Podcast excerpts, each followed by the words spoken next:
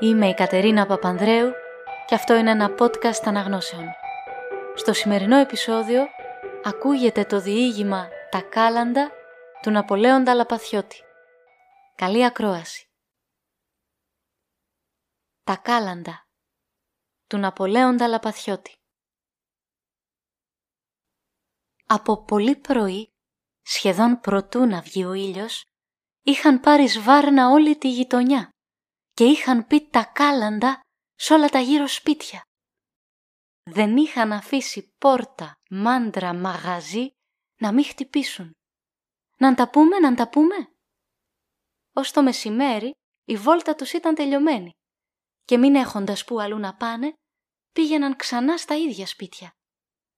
Ήταν ο Μίτσος, ο Τάσος και ο Λευτέρης αυτοί που τραγουδούσαν και ο Γιώργος με το τρίγωνο και ο Κότσος που βαρούσε τη φυσαρμόνικα.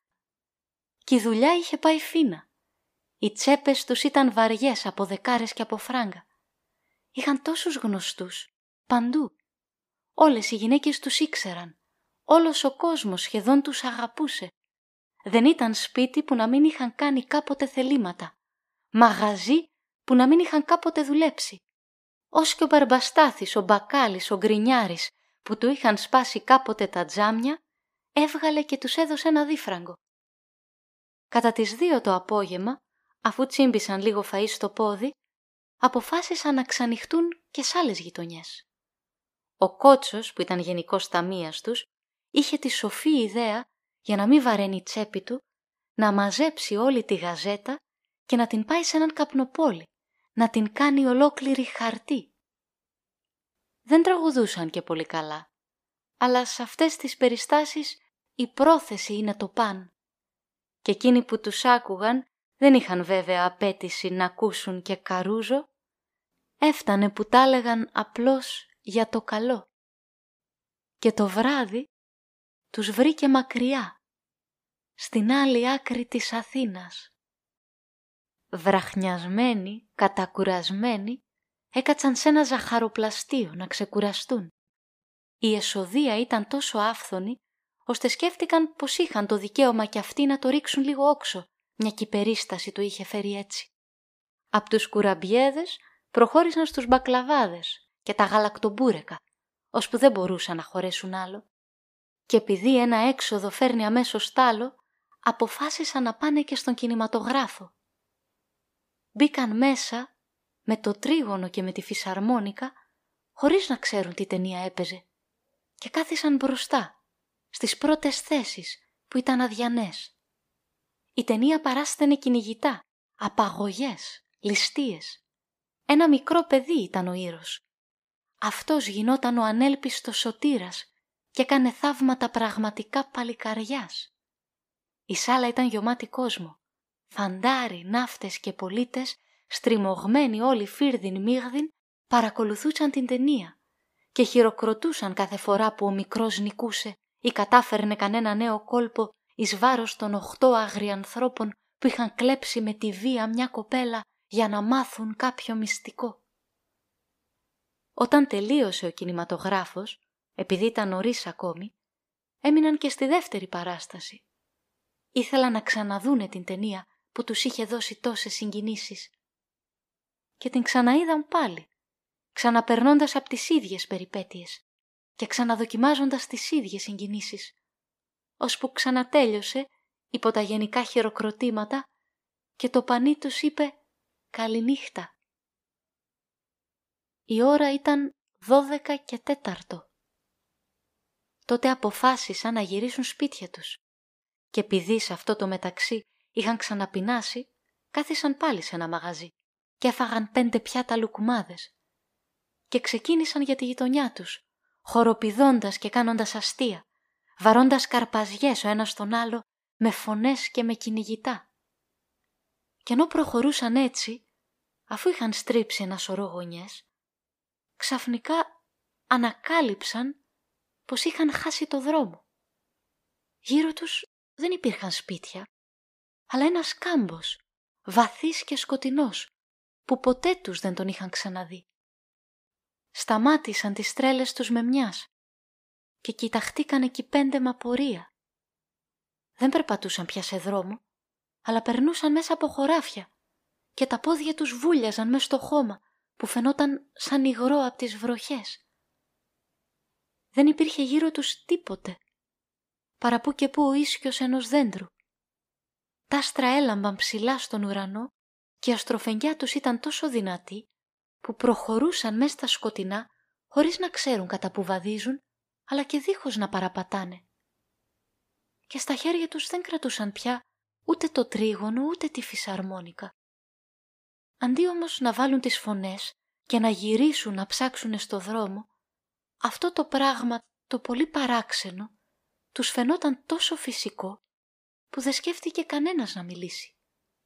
Περπατούσαν σιωπηλοί και εκστατικοί, με τα μάτια καρφωμένα στον ορίζοντα, με εμπιστοσύνη, δίχως να φοβούνται. Μόνο που τώρα, δίχως να το θέλουν και δίχως να σκεφτούν γιατί το έκαναν, ήταν και οι πέντε τους πιασμένοι από τα χέρια. Η ησυχία ήταν τόσο απόλυτη, ώστε οι καρδιές τους που χτυπούσαν ακουγόντουσαν με έναν ήχο ρυθμικό και κρυσταλλένιο. Και ενώ προχωρούσαν, το σκότος άρχισε να γίνεται λιγότερο. Θα έλεγε κανένας πως άρχιζε να ξημερώνει. Και τότε είδαν πως το φως αυτό ήταν το φως ενός μεγάλου άστρου. Ενός μεγάλου άστρου δυνατού που ξεχώριζε ανάμεσα από τ' άλλα σε ένταση, σε γλύκα και σε πάθος όπως ξεχωρίζει το βιολί μες στους άλλους ήχους της ορχήστρας. Και προχωρούσαν προς το φως αυτό, μαγεμένοι και σαν υπνοτισμένοι, δίχως να νοιάζονται καθόλου που πηγαίνουν, με την καρδιά πλημμυρισμένη ευτυχία, σαν να είχαν πιει χωρίς να καταλάβουν κάποιο γλυκό και αλόκοτο κρασί. Αυτό το πράγμα βάσταξε δεν ξέρω πόση ώρα.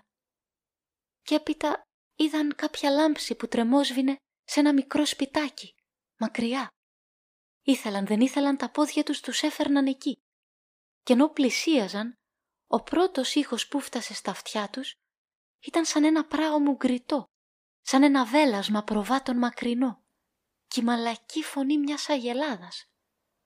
Τότε κατάλαβαν πως η μικρή εκείνη μάντρα ήταν μια φτωχική μικρούλα στάνη και στο βάθος της μικρής εκείνης στάνης μια μικρούλα ξύλινη καλύβα. Και καθώς προχωρούσαν να μπουνε μες στη μάντρα, γιατί μια δύναμη παράξενη τους έσπροχνε, είδανε κόσμος συναγμένο μέσα. Και όλος αυτός ο κόσμος ήταν πολύ αλλιώτικα ντυμένος. Ήταν ζωσμένο το κορμί του με προβιές και είχαν τους ώμους και τα πόδια τους γυμνά. Τότε θέλησαν να προχωρήσουν παραμέσα. Γλίστρησαν μέσα από τους αμήλυτους ανθρώπους που στεκόσανε τριγύρω σαν αγάλματα και οι περισσότεροι ήσαν γονατισμένοι και έφτασαν ως την πόρτα της καλύβας. Στην αρχή δεν μπόρεσαν να διακρίνουν τίποτε.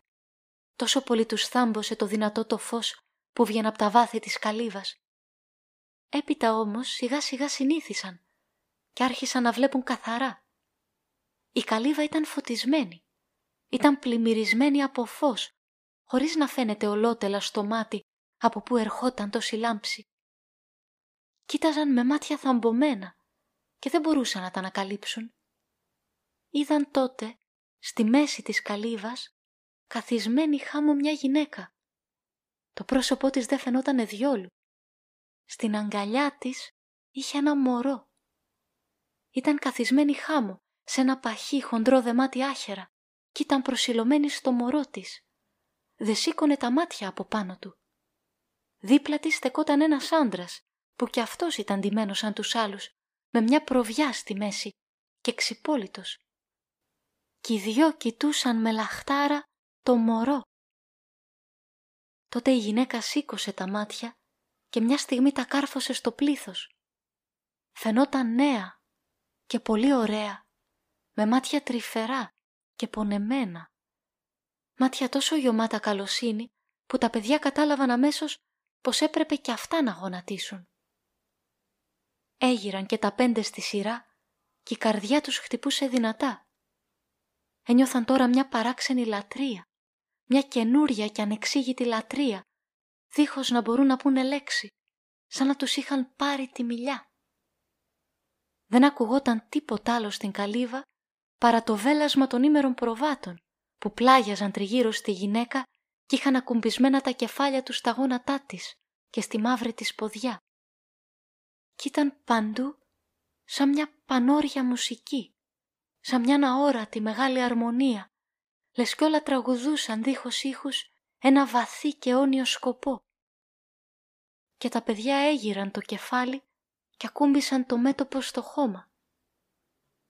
Και ενώ ήταν σκυμμένα έτσι χάμω και τα χείλη τους φιλούσανε το χώμα, άκουσαν άξαφνα σαν ποδοβολητά αλόγων. Σήκωσαν τότε τα κεφάλια τους και κοίταξαν και είδαν πίσω τους, στην είσοδο της μάντρας, να ξεπεζεύουν τρεις ωραίοι άντρες, ακόμα πιο παράξενα ντυμένοι.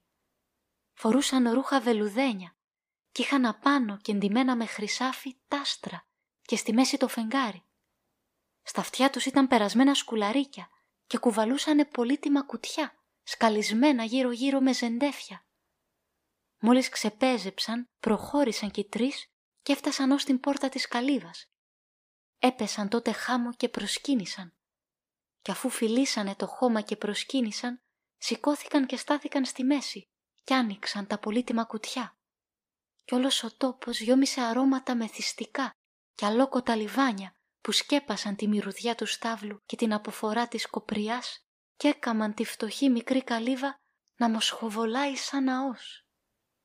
Και έβγαλαν μέσα από τα κουτιά φανταχτερά στολίδια, ρουμπίνια και τοπάζια και αμεθύστους και περιδέρεα όλο μαργαριτάρια και τα κουμπίσαν στις γυναίκας την ποδιά.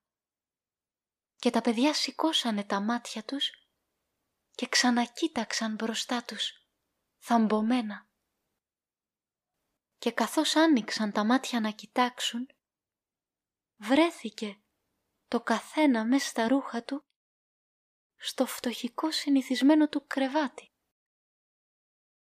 Τότε το καθένα χωριστά είπε μες στα βάθη της ψυχής του πως όλα αυτά τα είχε δει μες στον ηρώ του και γι' αυτό το βράδυ που ξανάσμιξαν δεν έκαμαν ολότελα κουβέντα. Επειδή βλέπεις τα παιδιά δεν είναι σαν και μας, τους πιο μεγάλους, που φλιαρούμε διαρκώς το κάθε τι και ξαναλέμε ότι είδαμε στον ύπνο μας. Εκείνα δεν το συζητούν ποτέ, ούτε το σχολιάζουν μεταξύ τους. Και εξάλλου το ξεχνούν την ίδια μέρα.